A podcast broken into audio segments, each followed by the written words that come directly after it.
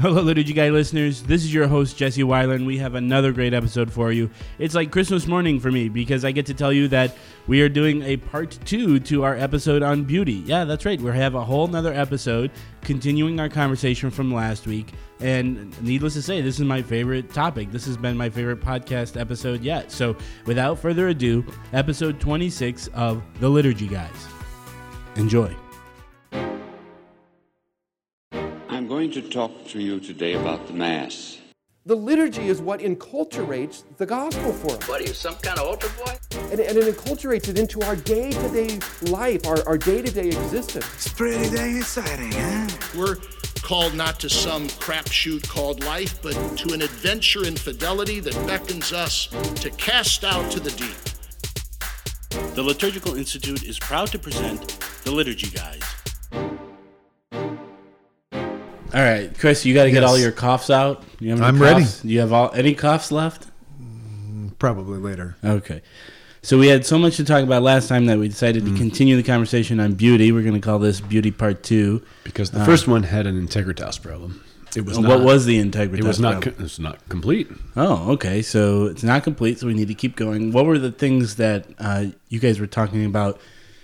Uh, perceived beauty was one of the things that you wanted to talk about. Well, right, going but forward. just a quick review. The last time we talked about in the Thomistic tradition, beauty. We call a thing beautiful when it exhibits its perfection of being, that is, it reveals its ontological reality in a full way that's proportional to all the ways it needs to be proportional, and it has the power to reveal itself. This is all what beautiful things have and do. So the main point there is that beauty is an aspect of the being itself, not necessarily, or not principally, primarily, firstly in the eye of the, the recipient. Right. In this, what they call the realist tradition, beauty is in the object, which is a funny thing. And there's different kinds of not beauty. the not the beholder. No, it's in the object. The beholder be- beholds the object, but the beauty, properly speaking, is in the object. This is the. I don't want to be beholden to that. Well, you shouldn't, but this Oh, is okay. the classical view. You know, the, the more modern subjective view would be the object's out there. You have a perception of that object, so you've formed the idea of the thing in your head, and that's where blueness, say, resides in a blue car. Not in the car itself, but in your perception of the blue car. We're not really talking about that right now. I mean, we're talking about the classical uh, realist notion of beauty. I had a professor in grad school named Bill Westfall, and he was very much a fan of the idea that beauty is an objective reality in this Aristotelian model. And he said, if a beautiful object is beautiful and you do not perceive it, then you and not it are deficient.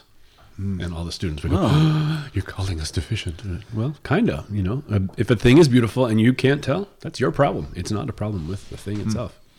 And so, this funny relationship between the perceiver and the object is always where the difficulty comes in. What if I like it and you don't like it? What if we disagree on what a thing? Yeah. So how to do you be? determine who's right? Well, you can't argue about personal preference. You know what? what are the, what's that saying about? There's no disputing taste. Good taste. There's something in Latin, non disputandum, um, and that's true. You can't dispute what you prefer. However, you can bring it into the realm of the intellect, and then you can actually have discourse about whether or not something is revealing its ontological reality or what the ontological reality of a thing is. And that's what we're all trying to figure out. What is the liturgy? Most people don't say, I'm doing this wrong on purpose. Most people have an operative ontology about a thing and they operate out of it. And so the challenge is, how do we get to the essential question? And then you have agreement. Yeah, but we say, I mean, the liturgy should be beautiful. I don't know if anybody disputes that, right? I mean, the content of the liturgy is uh, uh, being in its fullness in the person of Jesus I could Christ. probably find you someone who disagrees with that. Yeah, but no. probably. um, but uh, Jesus himself, who is the, the ground of all being and the source of all being, uh, uh, I mean, is himself the fullness of truth, the fullness of goodness, and the fullness of beauty. And if it is Jesus who is the fullness of beauty, who is the subject of the liturgy, then it, then it ought to be beautiful. Uh, so this, this is a quest for anyone interested in the liturgy is uh, how is it how do we determine whether the liturgy is beautiful how do we make a liturgy beautiful uh, in itself so that we can come to encounter being and beauty in it And that's why liturgical studies matter. This is why we have a program in liturgical studies at the Liturgical Institute. If you know what a thing is, then you know what to do. And that's very important. And so, you know, there's this question or this idea that goes around beauty is in the eye of the beholder. And um, that's kind of a mistranslation of a, a phrase from Thomas, um, the Latin of which is pulchra dicuntur quae visa placent. You both got that, right? You were- yeah, you were one more about to time. say that. Yeah, one more time. Just in case the listeners. uh, Pulchra, pulchra is, is the word for beautiful, or beautiful. Dicuntur is are called uh, things which, when seen, please. That's the literal translation, a word for word. Beautiful are called things which, when seen, please. So the the word visa is in there for when seen. The problem with visa, and you're my favorite Latinist here, Chris. So Well, it's, it's uh, because it's not everywhere you want to be. well, true enough, but it's it's uh, it can be that is the two different. It's one verb form that can mean two different things. They're two different verbs. One is videre and one is visere. And videre means to see, like with the eye, you know. But videre means to look at, stare into, contemplate. So it's not just when it pleases you to look at it, you're like, wow, I like that. It's when you look at its depths, in its contemplative depths, what are you seeing? It's ontological reality. So when you're pleased, when you have delight in ontological reality, we call those things beautiful. So it's the same operative definition uh, we've been working about. So, in a certain sense, beauty is in the eye of the beholder when the eye beholds the beautiful thing and takes some pleasure out of it. But it doesn't mean that somehow the eye of the beholder is eyeball. that which determines beauty. Right. Beauty is determined by the kind of prototype in the mind of God of what the fullness of ontology is. And then we look at a thing and it either sacramentalizes that fully or as fully as it can or less fully. And it, the beauty is in degree to the, the way and the, the amount of that sacramentalization. So it's perfection of being is another way to say it. God is being itself. So he's fullness of being. You could say he's the most beautiful thing because he's got the fullness of, of ontological reality of himself. And then everything that participates less in that. Are we keeping you awake here? Yeah, Jeff? absolutely. Have some coffee. yeah, I'm about to. Uh, everything that participates to some lesser degree is less. Okay, You yawn one time and everybody thinks that you're tired. Let's bring it down a little bit. So, d- just Okay. give us, Dennis, an example of this. Um, apply this to like a beautiful vestment or a beautiful door or beautiful sanctus. Well, it gets a little tricky, right? Because they're ontological categories. And so everything has a beauty, a beauty proper to itself. So there's a kind of beauty that belongs to a vestment for a bishop uh, on a solemnity. And then there's a kind of beauty that belongs to a vestment on a bishop on a ferial day. And then there's a kind of beauty that belongs to a vestment on a parish priest and on a solemnity. And there's a kind of beauty that belongs to a vestment on a Franciscan with an extreme vow of simplicity, uh, poverty. Um, and so they all have beauty proper to themselves, even though they're not exactly the same thing. So that's why you have to always get back to the ontological category. But let's let's start at the high level, right? So you want to say, what's the fullness of chasuble? Well, it has to have enough chasubleness, enough fabric to be the full chasuble. This is the complaint that was often made against the fiddleback chasubles that you hear about uh, before the council, is that they actually, for reasons of convenience, basically just cut part of it off so that the priest could raise their arms, and so there was less chasuble there, and you didn't have the fullness of chasuble. And That's the one that we see in the extraordinary form. you often you do Yeah, often Not see them, yeah. necessarily, though, but you're right, often. Right. Okay. And they're not forbidden by any particular law, except the, the argument at the mid 20th century was that's a chasuble kind of minimized to let the priest move his arms around, as opposed to the full notion of being covered in the garment of salvation that was more like a, wow. a full cloth. And then you might say, okay, well, it's thin and uh, the cloth is all not that um, precious. Say it's just polyester. Well, you might say, well, what's the dignity of the priest putting on the garment of salvation the way Christ put on the garment of salvation and taking our matter onto himself and then bringing it back to the Father and the resurrected body? So you might say, well, is it is it woven with gold thread that gives it a radiance? Cardinal Ratzinger will speak about this in uh, the Spirit of the Liturgy when he talks about vestments. That uh, in some ways it echoes, you know, the prodigal son coming home, and the father puts on him the finest robe. This is what he says. Um, at least signifies our baptismal garment. You know, this this he says that in in, in the original Greek, it's like the first robe. It's the restoring of the the prodigal, the fallen away son, back to his original dignity. This is what it means for all the baptized, but for the priest as well. I mean, that's kind of a type uh, of, uh, or, or an anticipation of what this chasuble should be. It should be signifying kind of the fullness of the Father's uh, love and restoration. If I come along and say, well, I grew up in the 40s and priests were mean and nuns hit me with sticks and fancy vestments, that's the bad triumphalism of the preconciliar church, and therefore I don't like glorious chasubles. Well, that is a real subjective response, but the problem is not with the chasuble, the problem is with me. Because I have an emotional response to something that has an objective reality is not the same, is not a reason to get rid of the objective reality. Now, of course, there's pastoral considerations that everybody has to take. Uh, but when you there's a certain relentless, heartless objectivity to this approach to beauty, which is there is a reality, you express the reality, you encounter it, and if you don't like it, it's your problem. I mean, there's a it's a heartlessness in a way. And then every pastoral situation, you have to bring people to where they need to be. Yeah, no, that's a, that's a great point. I mean, because it's not, you know, is it this is the reality, and it doesn't matter what you think. I mean, the pastor, at least for his point, has a, a it seems to me a double duty. He has to, on the one hand, express this uh, objective uh, reality, but on the other hand, he has to help his, himself and his people to learn how to move from uh, uh, milk to solid food. Has to help them to come to be able to encounter it and appreciate it. So he does have an eye on both of these things. Yeah. Yeah, and so the question of the perceiver, we don't want to say that people don't matter. People Right. do matter because a thing, and to be beautiful, a thing has to be perceived, because the perceiver is part of the process of, of beauty being expressed. Right. We can say that the liturgy is about the glory of God, which it is, but the glory of God is men and women fully alive. And so the, the way, you know, that the liturgy operates is to get the people who perceive it to become saints so that God can be glorified. So they do matter. So can we then maybe get to the other vestments, like you said, maybe a simple Franciscan, or did you want to go to it?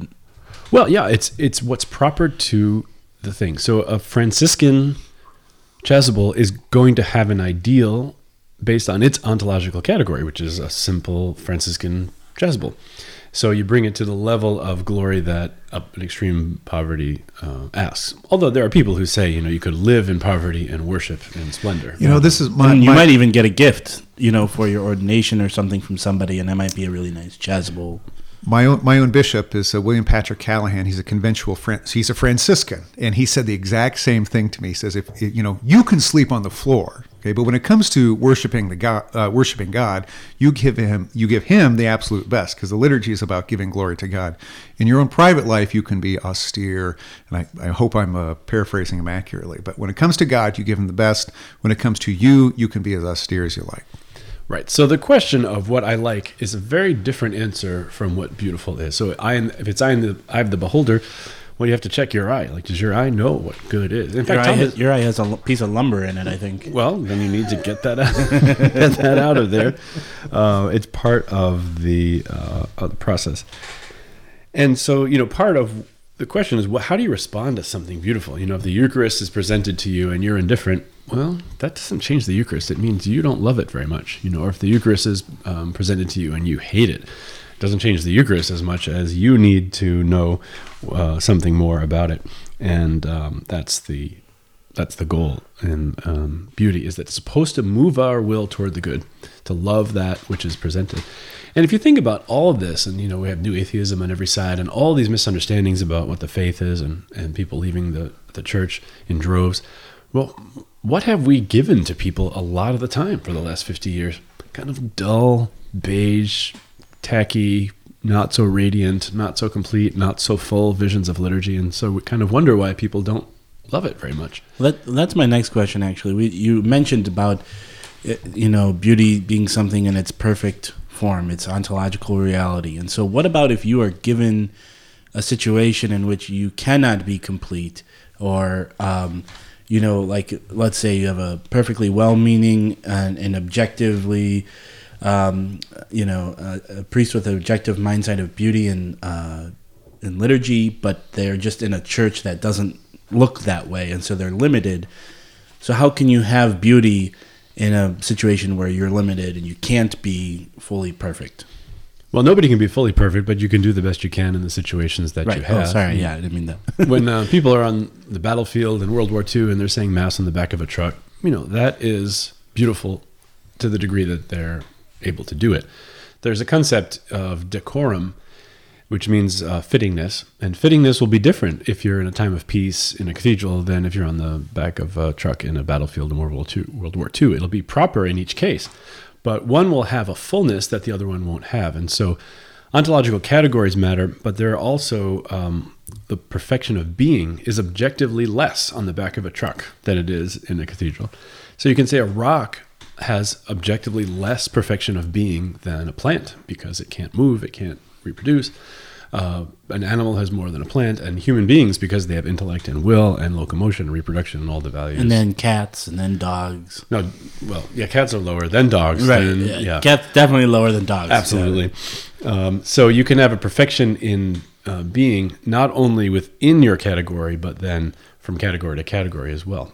And you think about what liturgy does it brings together music, art, craft, ironwork, glasswork, goldsmithing, gems, silk, embroidery, papermaking, bookbinding, painting, mosaic, um, rhetoric, poetry, text, and brings all the heritage of the past to our own time and then the heavenly future backward into our own time. That is the highest potential for perfection of being of really any human activity that, that we can have. But it seems though there's these two elements. On the one hand, you the liturgy itself expresses this uh, ontological truth of the saving work of Christ, right? and this is what the church and the ministers and the pastor uh, have as their obligation. Uh, but on the other hand, you know, is, uh, has has come up. Well, just because they do their job and present something that is objectively beautiful, how is it that you know, a hundred people can look at it and not all see it as beautiful as it is. I mean, what you know, what would you say to someone, Dennis, who you get out of this uh, objectively beautiful liturgy, and you say that was uh, that was very very beautiful, and the other person says, I didn't think that was beautiful at all. Right? So you talked about maybe some uh, lack of uh, formation or perhaps some deficiency in the eye of that particular uh, beholder. Well, how would you how do you train someone to in beauty? Oh, there's a place that you can get a degree in liturgy. It's called the Liturgical Institute. Most Thank beautiful You can, get your, you can get your master's or your doctorate, whatever you want to do. We got it for you. Um, You'd be but- much better looking at the end of the uh, degree. yeah. Oh, absolutely. Very beautiful. yeah, and no, not deficient in liturgy. But Dennis, you probably have a different answer. Well, there is a, a saying. There is a guy named um, G.B. Phelan, P H E L A N, who wrote a book on beauty, or an essay on beauty, and he said emotional experiences and association can explain why some of us call things beautiful or don't call things beautiful, but they don't constitute beauty itself. Beauty is has an objective uh, reality, and it, it's really less concerned with a participant's reaction than with the revelation of the inner nature of a thing itself. So I, if we both look at a raccoon and I say, "Wow, that looks like a raccoon," and you say, "No, it looks like a pig," you don't know what raccoons are. Um, however, if there's two raccoons, and you Or say, you, or the other guy doesn't know what a pig is. right? Yeah. Either way, but if we both look at two different raccoons and you say, "Well, I like the white spot on this raccoon's neck," well, I like the black spot on his tail.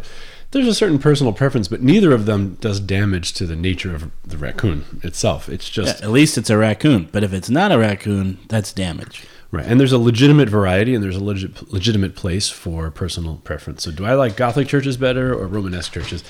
They're both churches. They're both expressing one facet of the reality more or less than the other. It's like, do you like the Eastern liturgy tradition better or Western liturgy tradition? They're both valid. One emphasizes one nature or one part of the liturgy more than the other. What do you need at that moment? might you might find more pleasing, but they're both legitimate. But if you say, "Well, I don't want any of this, and I'm going to go, you know, worship the sun god or something," then you're off the track, and you can't say that that's objectively as beautiful than than proper worship. And I think probably the, the the bigger picture here is that people don't know they're looking they're calling something a pig when it's a raccoon and they just don't know it and they they honestly sincerely don't know because they don't have the information or access to that information or or never catechized or taught that. Can we switch this from uh, pigs and raccoons Yeah. to? I mean, let's Dennis. What does uh, um, I mean? What does a beautiful altar look like? What does a beautiful church door look like? What does a beautiful baptismal font look like? What are some of the objective things in those sacramental furnishings that uh, I should begin to recognize and have, have formed in my own subjective uh, perception? Well, evaluating any of those things, say start with the altar. The first thing that you have to ask is that if say is that a beautiful altar? The first question that should come up is what's an altar? And we know it alters an image of Christ, and we know Christ is resurrected, so it has to be radiant, perfected, glorified. We, sorry to interrupt you Yeah, already, but so- I mean, imagine. I'm- there- Surely, some people listening out there either are presently or have in the past or will be in the future sitting, for example, on uh, their parish's uh, building and renovation committee. They're about to build a church or fix something like, like that. Imagine th- this is the type of uh, approach that you you may wish to have. All right, go ahead. So, what is radiant, perfected, and glorified look like? Well, in our tradition, typically it's fine materials, so precious or semi precious uh, stone, things that can be polished, they can be shiny. You know, one of the things about marble that separates it out from other stone is that the first uh, sort of few millimeters of the stone are actually penetrable to light. And so what happens is light penetrates the surface of the stone and it actually begins to bounce back after a certain number of millimeters. And it, it actually looks like it's sort of glowing because the light is bouncing through it and then back out again. And so if something's radiant with the light of Christ, what is the best way to sacramentalize that reality? You know, one way is stained glass. It's the only medium through which light passes. Every other thing, light bounces off the surface, like a mosaic or a painting, but light actually goes through stained glass as if it's made of gems. And gem like radiance is the biblical symbol for heavenliness. So if you're going to make an altar that's a heavenly table, that's a heavenly Christ, that's radiant with the light of Christ, you start thinking, hmm, how do we do that? Well, it's colorful, gem like, reflective, polished, might even have gold mosaic, uh, gold leaf, uh, evidence of high level of craft. These are all the things that indicate uh, something is important. And because an altar is important at its ontological level, the more important it looks, the more important it will, the more beautiful it will be. But if you start covering it up with every last possible way to gild the lily, then you can't see the lily anymore. And so if you have too much stuff on an altar and you, you can't see the altarness anymore, then it's not beautiful. So this is where this notions of noble simplicity came from in Vatican II. The phrase is actually that um, art and architecture should have noble beauty rather than meram sumptuosi, sumptuositatem, which is mere sumptuous display. So Yeah, we learned that on our Sacrosanctum quiz that I failed. that's Well, I'll take it again. I think I'll pass. That's still stinging. It very much stings. Very much. But mere spending, look how rich we are. We're going to throw everything in the kitchen sink at this altar. We don't care if you can see the altar anymore because we have so many ornaments on it. That's obscuring the ontological reality of the altar. So there's always this balance between too much and not enough. If it's deficient and it doesn't reveal the importance, then it's not beautiful. If there's so much other stuff that it hides the reality of the altar, then it's not beautiful uh, as well. I don't know if I heard this from you, Dennis. That doesn't Aristotle have this notion about beauty as something that uh, nothing can be added nor taken away Or except changed, but for the worse. but for the worse. Right. Which means if you add something and it's less perfect, that's you've worsened it. If you take something away that it needs, then it's less perfect. And if it's changed, that is moved around. So that's integritas, right? Wholeness. If it has too many parts, it's not the number right number of parts. If it doesn't have enough parts, it's deficient. If they're not in the right place, that's a consonans- consonantia problem. And then if it has those problems, then it won't reveal what it is, and that's a claritas problem. So it's it's an artistic decision. You know, somebody knows what's the perfect altar, and they have an image of it, and they draw it. And this is where a really good artist or architect can reach into the the intuitive or revelatory notion of a thing, and then draw it, and then build it. And that's a very difficult thing to do well. You're at least ahead of the game now, right? So if, if you're trying to judge the beauty of, say, an altar, is the first thing you recognize is that it's not up to you to determine if it's beautiful or not. There's already uh, an ontological substratum that will t- that that radiates its own beauty. So the beauty originates with the altar. That's the first point. I think what you're saying. When altarness is revealed, it's beautiful. And that's the that's the second thing. Then is it's again not me or the committee who's going to decide if it's going to be beautiful or not. It begins with the altarness of the altar or the doorness of the uh, church door or the amboness of the ambo.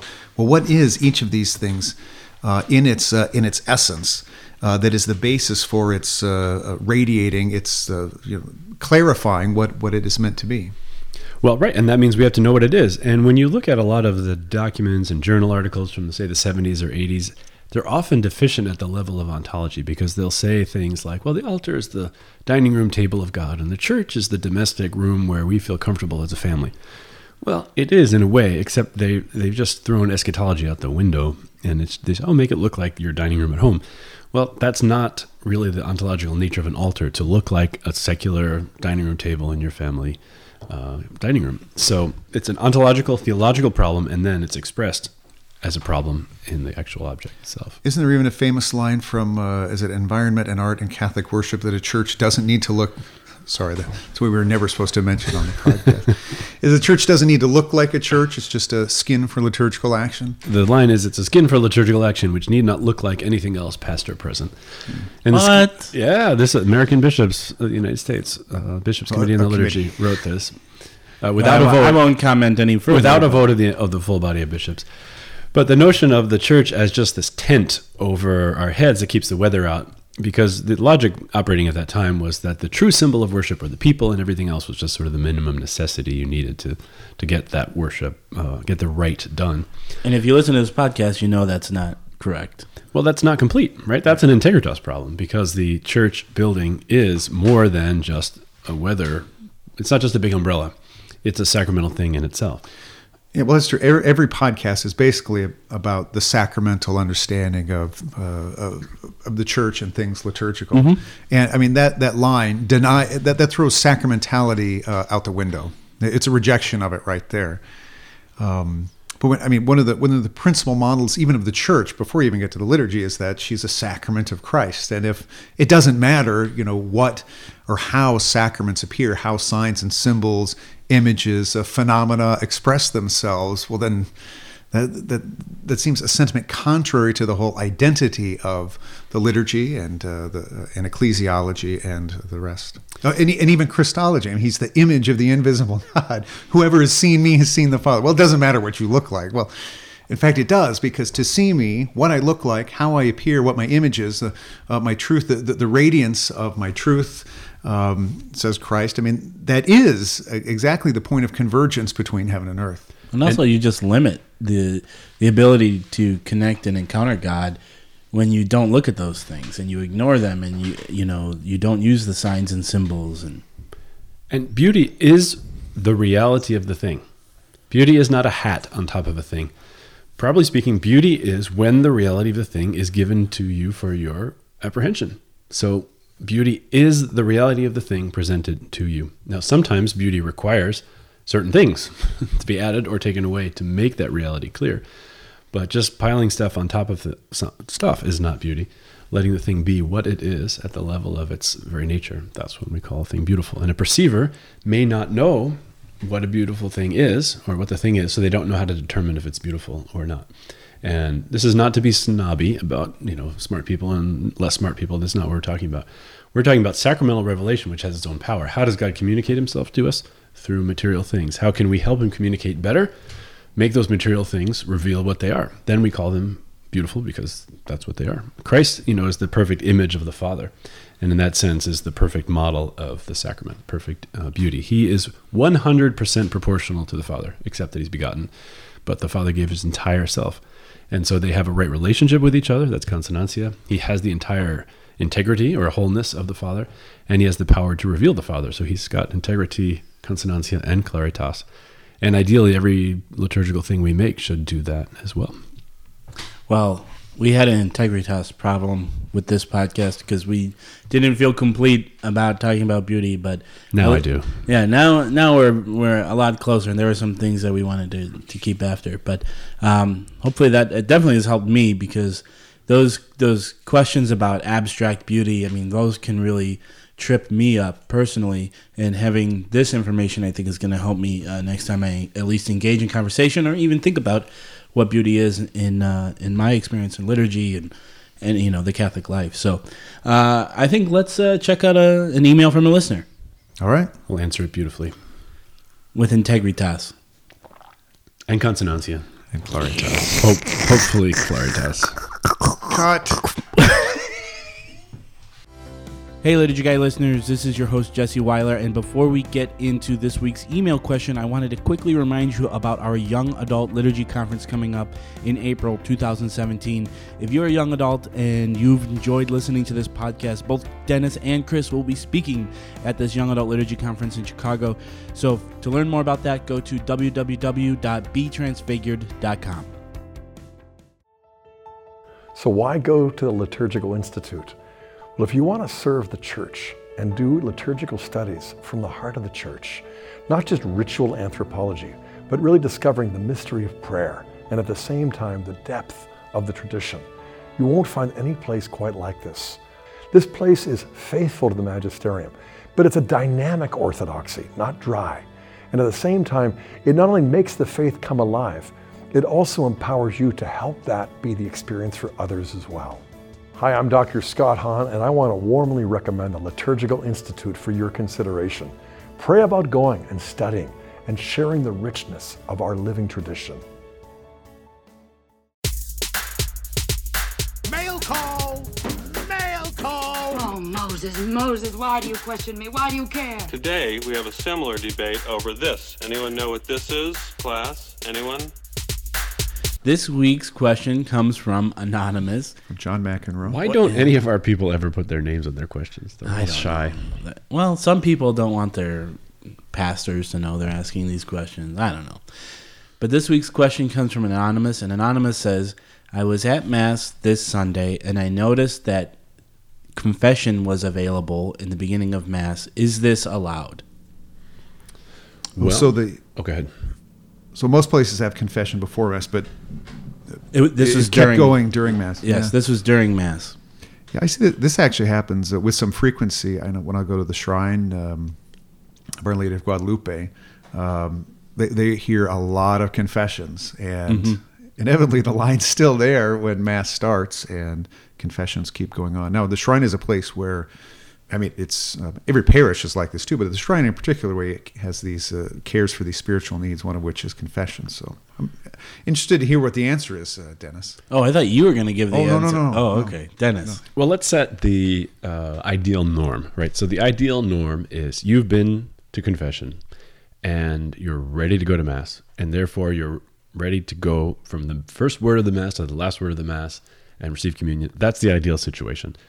Now, sometimes things like that don't happen. Uh, you know, the, the kind of liturgy thought of the 20th century was you shouldn't be doing one thing while another thing is going on. So, waiting in line for confession, thinking about your sins, maybe nervous, trying to memorize them, or you know, think about the act of contrition, is not really good participation in Mass.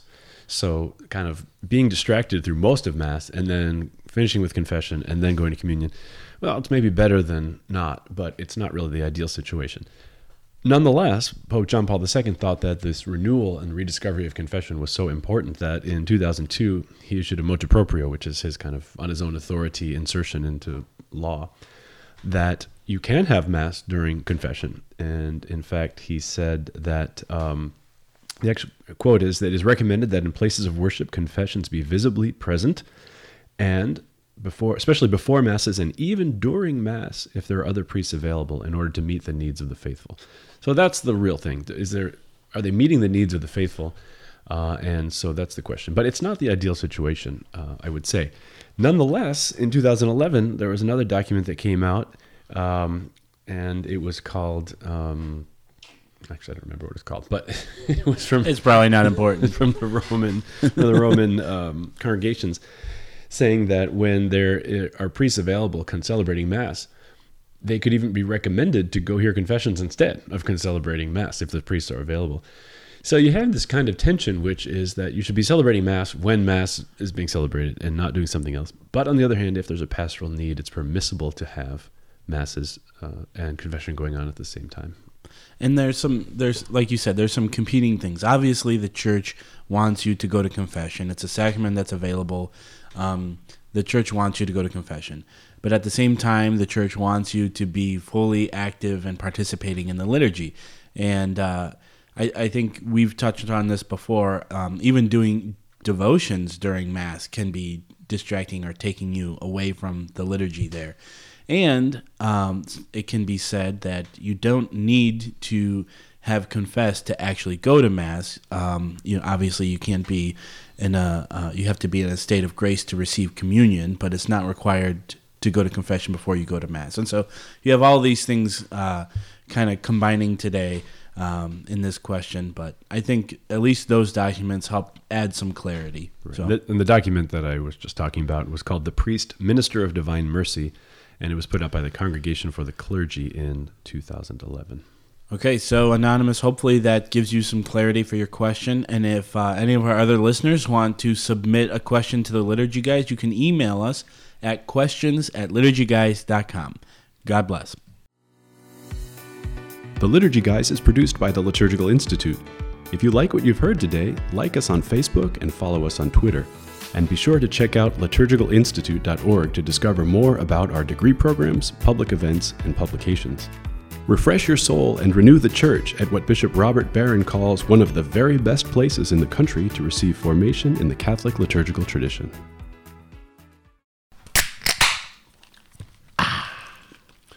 Now that's a podcast.